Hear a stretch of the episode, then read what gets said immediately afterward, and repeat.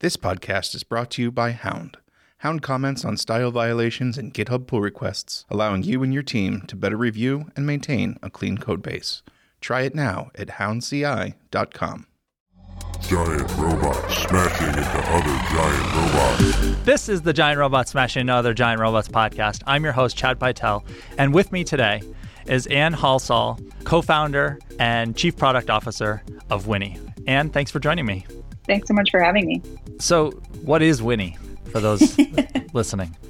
Yeah, Winnie, um, we like to call it the companion app for parents. When we first started the company, we had the idea in our head that parenting is a is a real job and we didn't see a big ecosystem of software tools to help people do that job.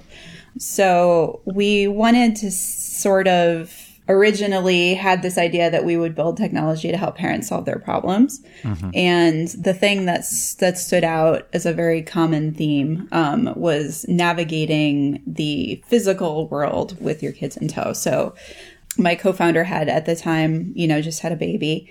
And she was asking me things like, you know, where can I take the stroller? How do I leave the house with the baby? Where is the baby welcome? Where can I nurse my baby? Where can I change a diaper? And that information isn't really in any local database like Yelp or Google Maps or, or any of those um, pre existing ones. So we set out to create our own. And that was kind of the first thing that we set out to do with Winnie was to map the physical world for people with children. And that was almost two years ago. Um, mm-hmm. so that was when Sara and I set out to create the company. We launched the first version of the iPhone app uh, in June of 2016. So it's been about a year and a half in the market. So, how did you know each other before starting to work together? We worked together at Postmates. So, mm-hmm. I joined Postmates as a product designer, and she was the director of product at the time. And she was heavily pregnant.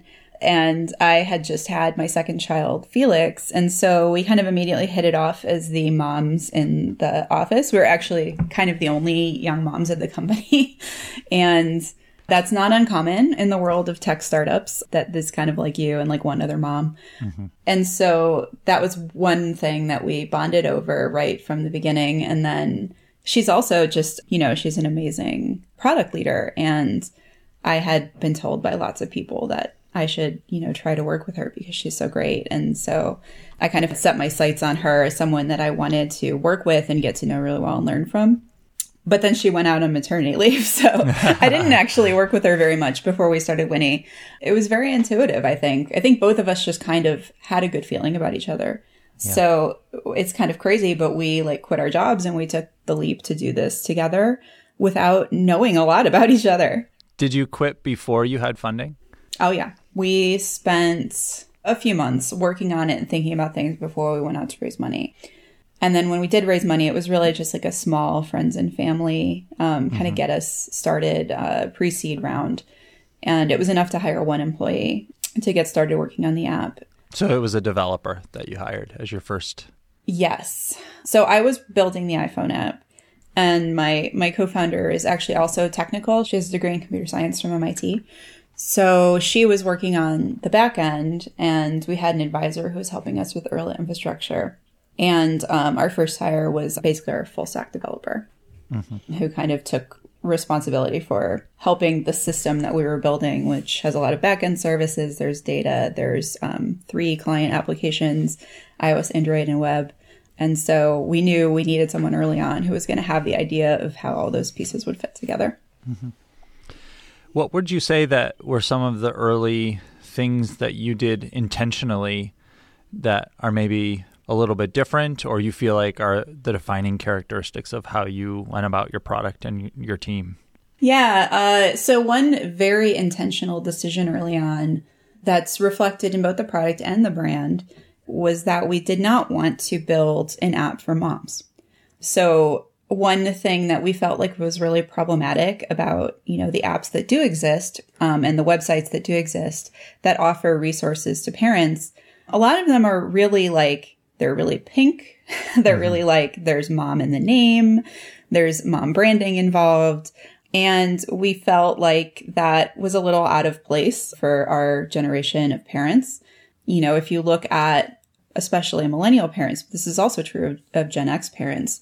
a lot of dads are now primary caretakers or expect to be um, at some point. And the reason for that, I think, has something to do with, you know, just general social progressivism. And it's now kind of more okay for dads to be primary caretakers and be involved parents.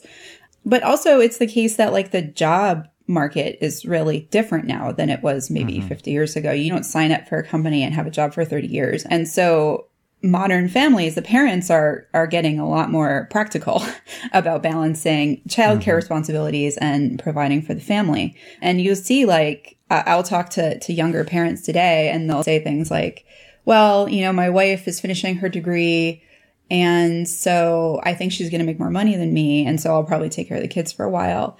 And the thing that's notable about that is that like those caregivers they don't have access to a lot of these traditional information networks. Like mm-hmm. prior to technology, I think the way a lot of people got information about parenting and, and where you can take your kids and what you do with your kids was from mothers groups or or you had a full-time stay-at-home mom who was out networking with other full-time stay-at-home moms so they kind of had these information networks that were revolved around um, the stay-home parent there's no more stay home parent. The majority of American families don't have one. So the thing that we felt was really important was not only that we democratize the information. So get it online, make it organized, make it searchable, have a great app because this is how people like interface with information these days, but also to make a real statement with our brand that not every parent is a biological parent. Not all parents are married not all parents are moms.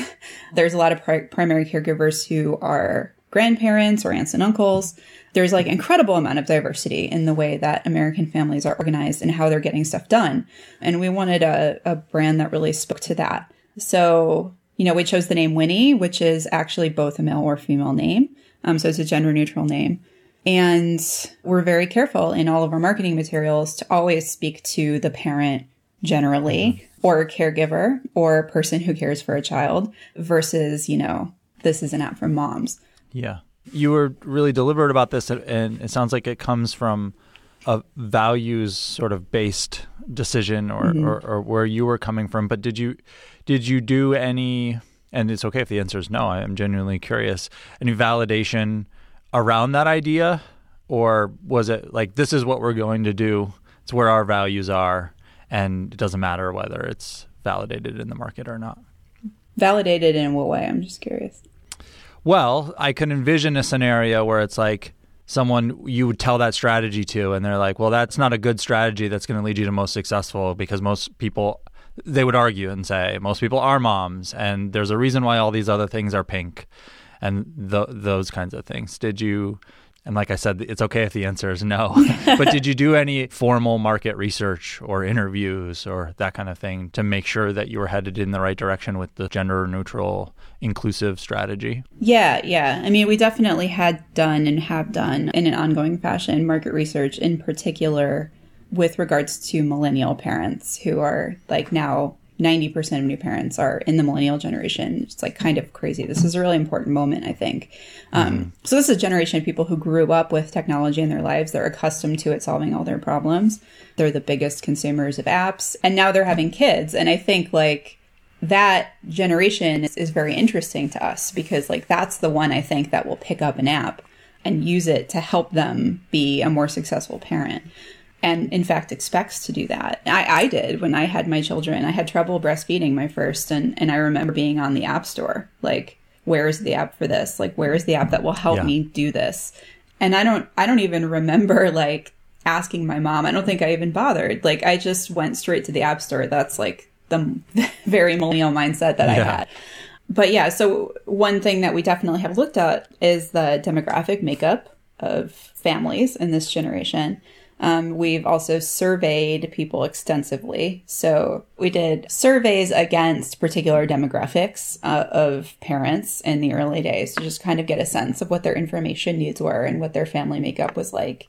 Um, we talked to our users all the time. So we had an early beta. And from that early interest list, we even observed that like half of our users were men. I mean, it was amazing. Mm-hmm. We just put out there this very vague kind of value proposition. This was before we even knew what we were building. And it was like, we're going to build technology that will help parents. This is basically like what we said we would do. And it was super vague.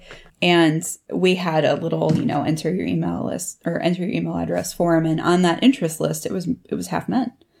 It was a lot of dads. Mm-hmm. Um, I think dads in some ways are like a great audience for this product because moms, I think, still do have more of those in person support networks and are, are maybe less likely to need um, an information product to help.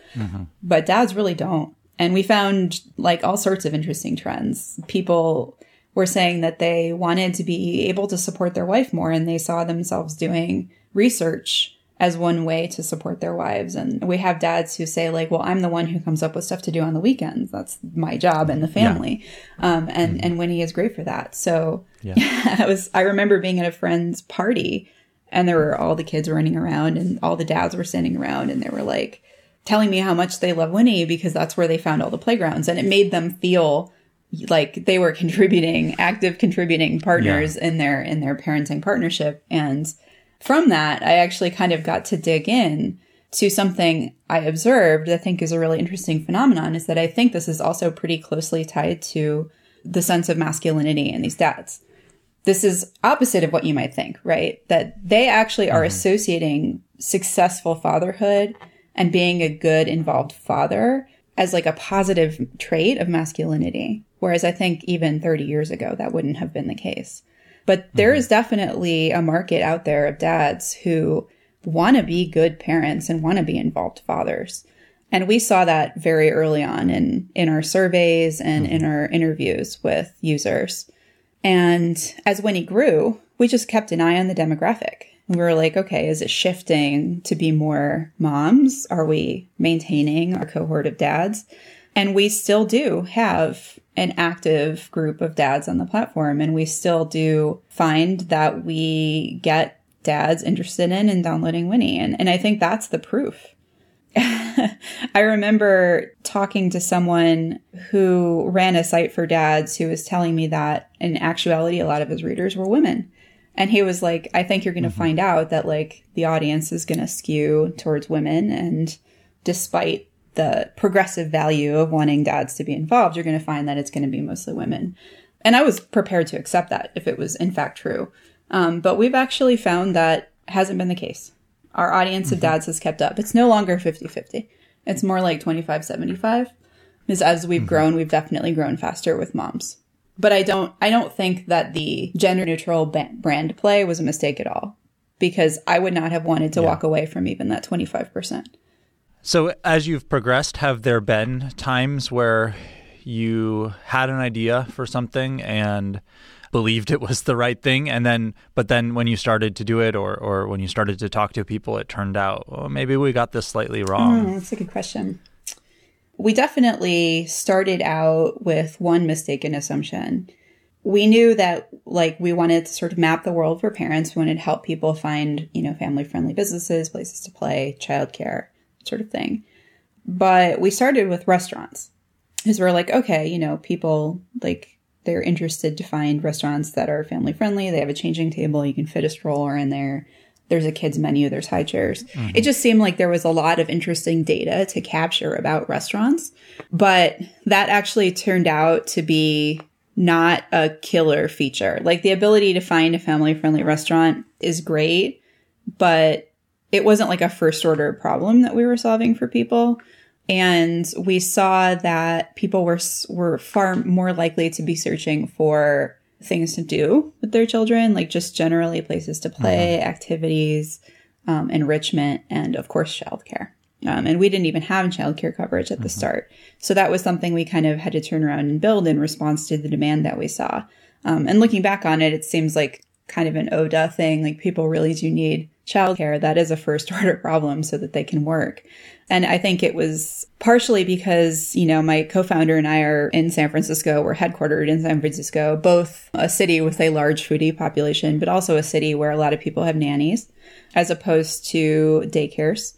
But when you get outside city limits, then there's quite a bit of interest in daycares, and, and that's where most people, you know, have their childcare arrangements are at daycares. Um, so we turned around and, and we made it a priority to list the daycares. Great. Was there other things when you were starting out that you looked at each other as co-founders and said, you know, based on our prior experiences at companies or something like this is what we want our company to be in a different way? Oh yeah, definitely. Um, I mean, my my co-founder and I both come from the Silicon Valley startup world. Um, I was an early employee at Quora, and another startup called Inkling that did educational technology. She worked at Twitter um, and YouTube in the early days, and and of course Postmates, which is a startup.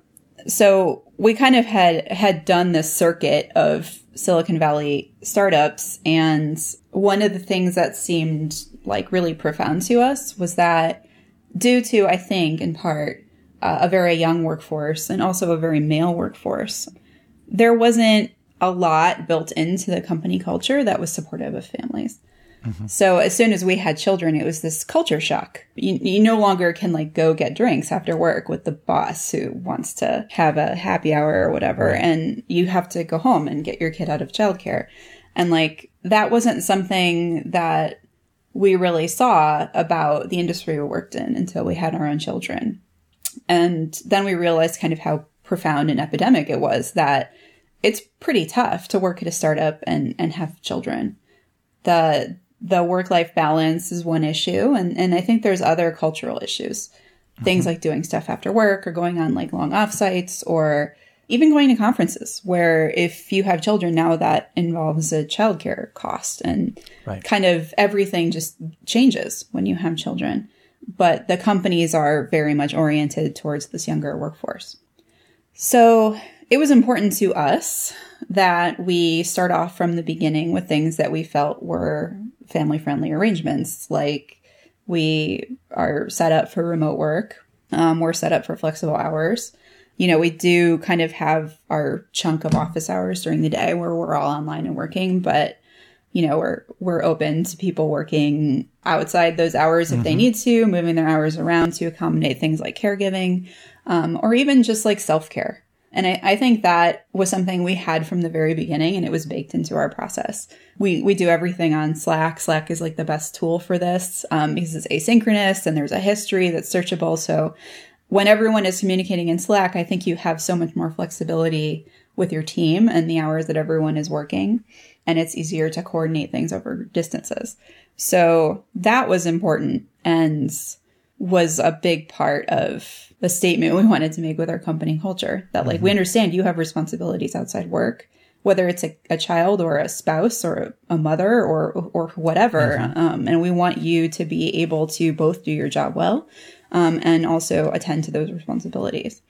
Yeah. And we also just kind of forego the Silicon Valley excesses um, that tech companies are known for. We try to pay people competitive salaries and give them good benefits, but we don't have food at the office. You know, aside from light snacks and coffee, we we don't you know have mm-hmm. like catering or anything like that. So you have an office and a remote team. Yes. So we have a humble, very humble office in San Francisco in the Mission. That's actually where most of our team works. We have one remote employee right now who lives in um, Indiana. Mm-hmm. And we were actually prepared for it to be more, but it, it just happened to be the case that when we made our hires, like most of them were local people or turned mm-hmm. out to be local people. But there's flexibility around working from home then. So if if you have you have an obligation or whatever, people say I'm working from home today. Is that how is that how you do it? That's how we do it. And many of us work from home one day a week. Mm-hmm. The other thing that happened was that my co founder last year, her husband was diagnosed with a very aggressive form of cancer. And so she just disappeared, right? You know, she was mm-hmm. working from hospitals and taking him to the emergency room in the middle of the night. And just like, this was while we were launching the first version of the app. And so we basically benefited from having this flexible arrangement because, like, when she had an emergency and she needed to not be in the office because her husband was in chemo mm-hmm. and, and there were all sorts of complications, you know, she was able to do that, but still be a part of the team and, and still help us. And so I was, I, think that like situations like that too are a great example of why like setting up the infrastructure for remote work can be helpful, even when you have everyone in the office. Right. Because like you never know, someone may need to, you right. know, take some time um, to be away from the office. And, and then it turns out to be very easy to accommodate that. How did things turn out with that situation? Oh, he is okay. He's That's great. That's good to hear. yes. Yes, um, they were able to treat it successfully. And in fact, they're now expecting their second child. So Great. um, the whole situation has a happy ending. good. Good. I know in my experience, it's times like that where like your values really do get tested. and every time that's come up for me or my team, it's always been like, we have to understand what's important here. And life and ourselves are more important than our product or what we're working on right now, our work. Um, so take the time you need, do what you need to do. Um, but I, I imagine it was a pretty critical time for the company. yes, especially for my co-founder, but for all of us, um, it did drive the point home very effectively that like what what is actually important, right? Of course, your family is more important than than anything. It's more important than the company. It's more important than you know our startup or whatever. And everyone was on board with that, and everyone acknowledged it, and that was actually wonderful. And and I I, mean I, I'm filled with nothing but respect for her that she kept working on Winnie through that mm-hmm. situation, and she did because I would have completely understood if she'd stepped down. Mm-hmm. I would have completely understood it. But, you know, she took a little bit of time off and she came back when when Eric was in treatment and, you know, it was basically like, I really want to do this and I really want this product to exist. And I think that is one of the nice things, at least for us, about working on this particular product is that we feel like we're creating the platform or creating the product where parents who are in bad situations can find the help that they need. Mm-hmm. And it's something that we feel really passionate about. So, in some ways, it was validating because I think she found that even when things got really bad and she could have stepped away from the company, um, she felt like she needed to see Winnie mm-hmm. get into the world and she mm-hmm. came back and kept working on it. It was definitely quite a bonding moment for us as founders, just to know that, like, that we were really in it and really committed to it, mm-hmm. both of us. Well, given that particular thing, and you mentioned benefits and health insurance and everything, when you were starting out, how did you all navigate that as a team? Did you have someone helping you set that up? Was it you know your investors giving you pointers? How how did that happen? Um, well, health insurance was an easy choice. Um, we went with Gusto um, because they're, uh, you know, a portfolio company of our lead investors, but also an amazing, amazing product for small businesses. But no, I mean, honestly, I think it has never been easier to start a company. like, there is so much out there to help you bootstrap all of this stuff. And there's like a there's a startup helping us with our accounting. Gusto is a startup that's managing our benefits mm-hmm. and, and payroll. And there's startups that will help you with like legal stuff. I mean, there's there's like a startup for everything. There's a service for everything. Yeah. So in some ways, it was not too hard. So, what is the accounting company doing for you? So that this is actually a very early stage startup that um, is run by one of our investors. Okay. Um, so we're kind of a test subject for their product, and they're basically in exchange for us testing their their service. They're doing our books. Cool. so they do the books and manage the day to day accounting. yeah, so we just forward receipts, and you know stuff is taken care of. Um, Cool. Which is really great because Yeah. we were really bad at that. We tried to do it ourselves actually. I really don't recommend that. really, really don't recommend that because we Yeah. did everything wrong. So we we then had a task to like clean up all the Yeah. bad yeah, bookkeeping. But yeah, um that was that was really helpful. Um although we just kind of got lucky with that one. Mm-hmm. But it does sound like your your investors have been somewhat of a help in that in that you're using Gusto, you're using the, the, this other company, at least in providing pointers to what to use. That's right. Yeah. Yeah. And that's definitely one of the benefits of of taking venture capital is you kind of have access then to these networks. Yeah, I mean, I, I recommend that people um, have someone doing the bookkeeping as well uh, instead of trying to do it yourself at the beginning because, as you've probably found, and we found as well, like you end up with spending more time or money fixing the problems that you create for yourself than if you had just taken it on to begin with. Oh yeah. That definitely turned out to be true for us. I think Yeah. we had something we ended up paying five thousand dollars in penalties Mm-hmm. for something that we did wrong. It was it was not worth it. We should have just Right. gotten an accountant at the beginning. So now you've gotten to the point where you've launched, uh, you said about a year and a half ago. That's right. So what what point are you at now as a team, as a company, as a product? Yeah, we're growing really fast. Uh, it's been a very crazy year. When we launched the app, it was iOS only. and it was a very, very early version of our product. We spent about six months iterating on it just as an iOS app. At the same time, we hired an Android developer and to get us going on Android. So early in 2017, we launched the Android app. And right around that time is when we shipped uh, the 2.0 version of the iOS app, which was kind of like our first major iteration on the product. We changed it to be more feed based instead of map based. There's always something new to look at when you open the app now. Um, there were some other changes to it where we helped people find more relevant information. Then there was a big change where we actually allowed users to, you know, have discussions and conversations about any topic instead of just stuff that was like local. Because um, we found that a lot of people were coming on and talking about stuff that wasn't necessarily only applicable in their area. Like they mm-hmm. kind of wanted advice getting their kid to sleep or they were having trouble breastfeeding and, and needed help with that. And so we saw that as a leading indicator that there was maybe demand for a product that wasn't local or it wasn't as local. It was a little bit more of a forum. So we made changes early in 2017 um, to better support that in the product. And the product then also had much more of a community feel. Uh, and you're you're interacting with other people more. And that really clicked.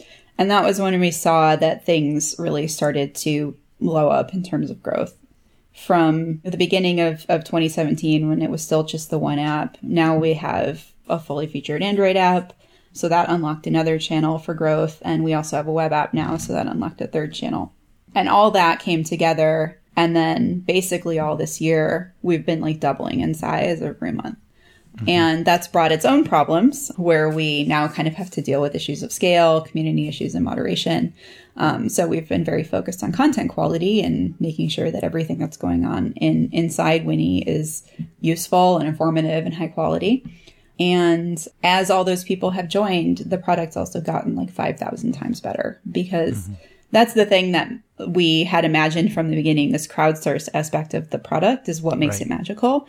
You're hearing the opinions of other parents who maybe live near you, have kids the same age as your kids, people who are like you in similar situations to you.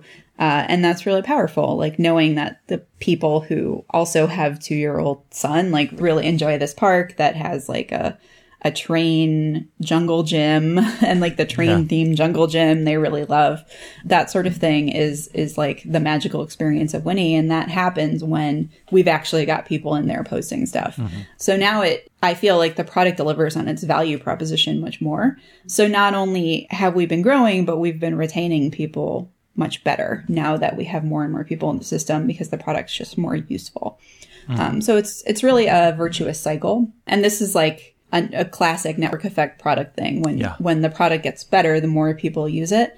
This is that flywheel just kind of starting to kick in. Mm-hmm. And that's been like really, really rewarding. It feels like we have to hustle a lot less for every new user and that we're focused more on, on now delivering value to those people. Mm-hmm. Speaking of which, you mentioned that you took funding to get started, but we mm-hmm. haven't talked about how Winnie actually makes money if it does. Mm-hmm. so how, how does Winnie make money if it does? It doesn't. We're pre revenue. yeah. No, we're venture backed. So mm-hmm. we raised a large seed of $2.5 million in um, 2016. And, you know, we basically wanted to buy ourselves two years of operating time to get the platform started and get to the point where we were growing and like feeling like we had proven that this was a product that belonged in the market and would be successful we will definitely raise money again to give ourselves even more time because mm-hmm. it's important to us that Winnie always be free to parents. We have a few reasons for that. I mean, one is that part of our original mission is the democratization of this information. So you don't have to mm-hmm. be in some fancy like Palo Alto mothers group to get the information that's available to everybody. And I think keeping the product free is important for mm-hmm. that. But it's also like a crowdsourced platform. And as I mentioned before, we, we have the network effect where the product gets better the more people use it. So we don't want to limit growth. Like we want it to be as big as possible. Ideally, every parent has it and uses it. So if we believe that's best for the product, then it's it's important that we do whatever we can to keep it free and kind of defer monetization until we're like large enough that we can turn on things yeah. like advertising or working with local partners and things like that. So we have a, a variety of people listen. Some do their own companies or are thinking about it and bootstrapping or raising money. Like at the point you're at now, like, do you even think about what is this going to look like when we need to monetize it, or is it not even like on your roadmap? Oh, and I definitely do think about it. And I, I, think if you don't have a business model, you're doing yourself a real disservice. I think it's important to know what that is from the very beginning. Okay. So you feel like you know what your business model is or will be, and you're working towards getting to there. Right. And our business model relies on a very large audience. So yeah. getting to the point where we can start monetizing involves getting really big, mm-hmm. which is why we focus all of our resources on growth. So you raise money for about a two year runway. So that means you're coming up on that time frame, right? That's right. Yeah, we are probably going to be doing it next year. And are you worried about that? Are you looking forward to it? uh, was it easy the first time? No one ever looks forward to it, you know, especially not like a product person like me. I just want to work on the product and make it great mm-hmm. and stay heads down on it. Um, and going out and selling the company is not super fun. How engaged were you in that the first time around? It was very engaged. I mean, it, I, mm-hmm. I, think investors do expect to meet, especially the serious ones, um, do expect to meet um, both founders. So, mm-hmm. you know, I would go and, and, participate in pitches, which was actually a fantastic educational experience, something I'm really grateful to have had the opportunity to do. And we had a good experience fundraising the first time around. I would not say it was easy. It was not. I think that the climate is very different now than it was even five or 10 years ago. Mm-hmm. Not in a bad way I think that the bar is a lot higher, especially for consumer products. The expectations for traction, the expectations for, you know, the effectiveness of your business model, the uniqueness of your business model. There is a lot of proof that is needed, I think, to successfully raise, especially in the later rounds. So what does that mean for us?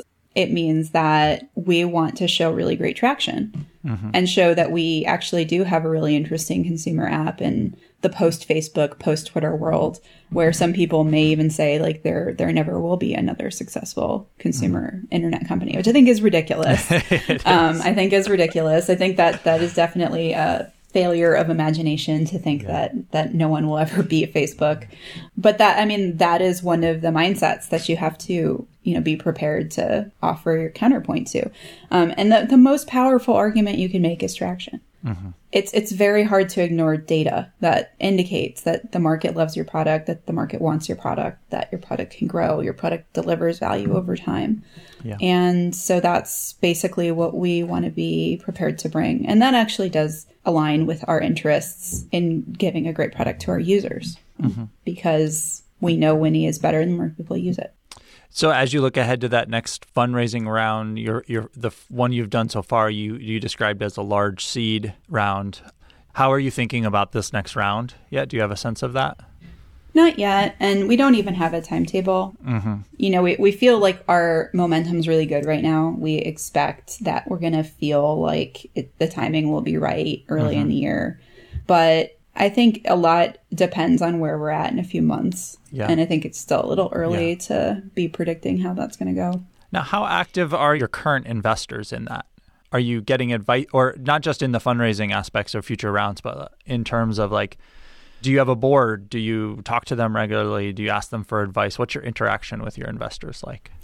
We do have a board. Um, so Homebrew is the fund that led our seed round, and their thing is that they're very involved, mm-hmm. unusually involved. I think. I mean, some investors are really hands off.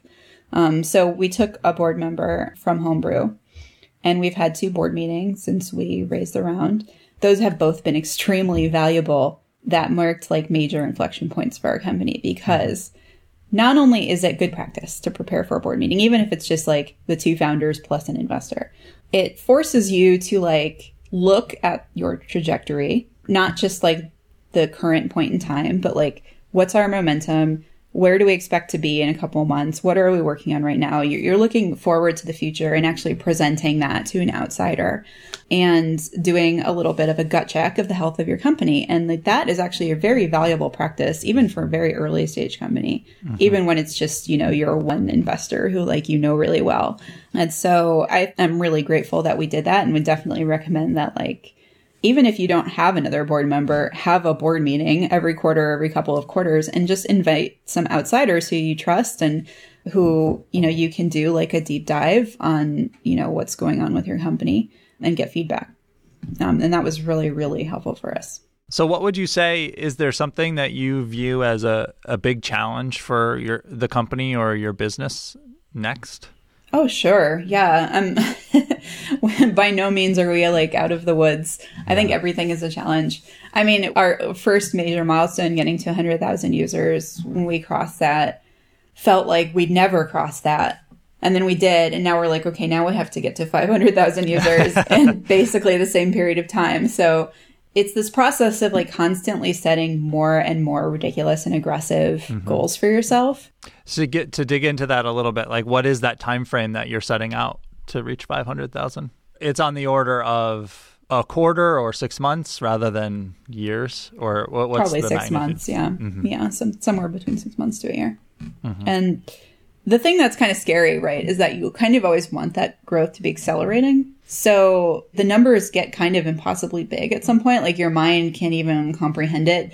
But then by that point, like what you've already built has so much momentum and mm. is mm-hmm. such an asset. I think that's the thing that's kind of hard to wrap your mind around that the audience that you're building and like what you're putting into the product has its own life force that kind of contributes to your momentum as a company. So if you're like thinking forward six months and you're like, okay, we want to double or triple the size of our user base, then how in the world are we going to do that? But the increasing size of your user base is like giving you lift that mm-hmm.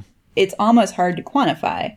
If you have like a really, really tight growth model and business model, then you, you can quantify it. But mm-hmm. some of it is just like, 25% of our growth is from word of mouth and that's very difficult to quantify and we don't yeah. even know what's happening this is just this human thing right like it's the brand achieving some momentum or some mind share and like those can be really soft milestones and really soft channels that you don't mm-hmm. necessarily know where that's coming from it's like some magic factor mm-hmm. but yeah quantifying growth and quantifying your business were probably two of the things i came in knowing the least about when I started on this venture. And that's the thing that I feel like I was forced as an entrepreneur to learn mm-hmm. and really understand mm-hmm. to help our business be successful. Now, who do you have on the team now who's focused on that?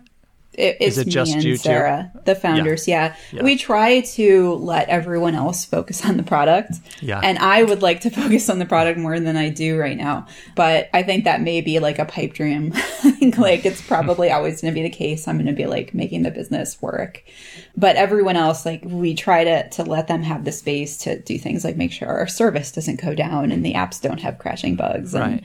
Right. Um, people are who are interfacing with our software are having a good experience. Mm-hmm but you haven't yet brought on someone to work on growth or that kind of no. thing. It's something that you've you've done yourselves. Yes, and I think appropriately so. I think mm-hmm. that is a skill that founders need to have. And yeah. you just like anyone who starts a business, like this is your job now, and yeah. it's something you need to learn to do. It'd be dangerous yeah. to outsource it, I think. Yeah, I agree. But can you currently envision a time where that might make sense for you as a company? To not outsource it, but to bring someone on in that role? Or is that something that you, as co founders, for the foreseeable future anyway, want to have responsibility for? I would say yes, but I actually don't know if I think the answer is yes. I think that mm-hmm. as we continue to grow, I would feel more successful if we got to a point where everyone on the com- in the company was working on growth mm-hmm. In some fashion. Like mm-hmm. it was known that this is our primary goal for the foreseeable future, and down to like your individual tasks for the day. As an engineer or designer or whatever, like you understand like how what you're doing contributes to that goal and impacts yeah. that goal. I would prefer that to having like someone who thinks about growth and then everyone else doesn't have to. Mm-hmm. I think it's so important for us right now and will be for a long time as like a small to mid-stage company that I think it's important that everyone learn a little bit about it and be prepared to contribute to it. Yeah. Well, thank you for sharing your story and your challenges and where you're at now with me. I, I really appreciate it. And it's been a pleasure talking to you, and I wish you the best. Yeah, thanks so much if people want to follow along with Winnie and you, what's the best way they can get in touch with you or follow along? Well, you can check us out at uh, winnie.com. or search for Winnie in either the App Store or Google Play Store. You will find us there. Definitely download it and check it out. Um, if you have a child in your life, I promise it will be useful to you. You don't even have to be a parent. Also great for aunts and uncles. And you can follow us on Twitter. It's at Winnie. And um, on Facebook as at Winnie Labs. Now, I meant to ask you when you were starting out, you didn't get all of these Winnie names, did you? so, Winnie was such a lucky name. Like, in some ways, that was quite lucky. The app was definitely available. There was no Yeah. Winnie app on either platform, which was great. Winnie.com was owned by a European company that was no longer using it because they had changed their name. So we were able to buy it from them. It was quite a negotiation process because they were not a super technical company. They were like a paper making company. And so they were a little afraid of what it would mean for them to give us this like defunct domain. like in case they were still using it for something and they were just a little nervous about it. Um, but we were able to get it. It took time, um, but it was well worth it. And the Twitter handle we also had to buy. We bought it from the person who had it. Well, it feels like you lucked out because it feels like such a common name to be able to bring all that stuff together and get the dot com and the Twitter handle and all that stuff. You would think, you would think it was not actually as bad. Like, yes, we definitely did get lucky. lucky. But I think it was just not a name that was mm-hmm. really being used by anyone. And it turned out to be also kind of a funny, not a growth hack. It's not a growth hack, but we definitely do have people who find us because they searched for themselves, like people who are named Winnie. Search for themselves and then they find Winnie. We mm-hmm. even had a review on the App Store. I love this. This woman gave us a five star review and she was like, I don't have kids yet and my name is Winnie, so I thought I'd check this app out. but it's actually really great, and I'll definitely use it when I have kids. and it's like one of the reviews that shows up on our app uh-huh. store Oh, that's funny. My name is Winnie, and I endorse this app. and then on Facebook, we'll see a lot of people when they encounter our brand, like they'll tag their friends named Winnie. So it's it's actually worked out in a sense. Well, uh, thank you again, Anne. I really appreciate it. Thanks very much. It was great to be here. Uh, this episode was produced and edited by Tom Obarski. You can find show notes for this episode at giantrobots.fm slash 257. That's it for now. Thanks for listening.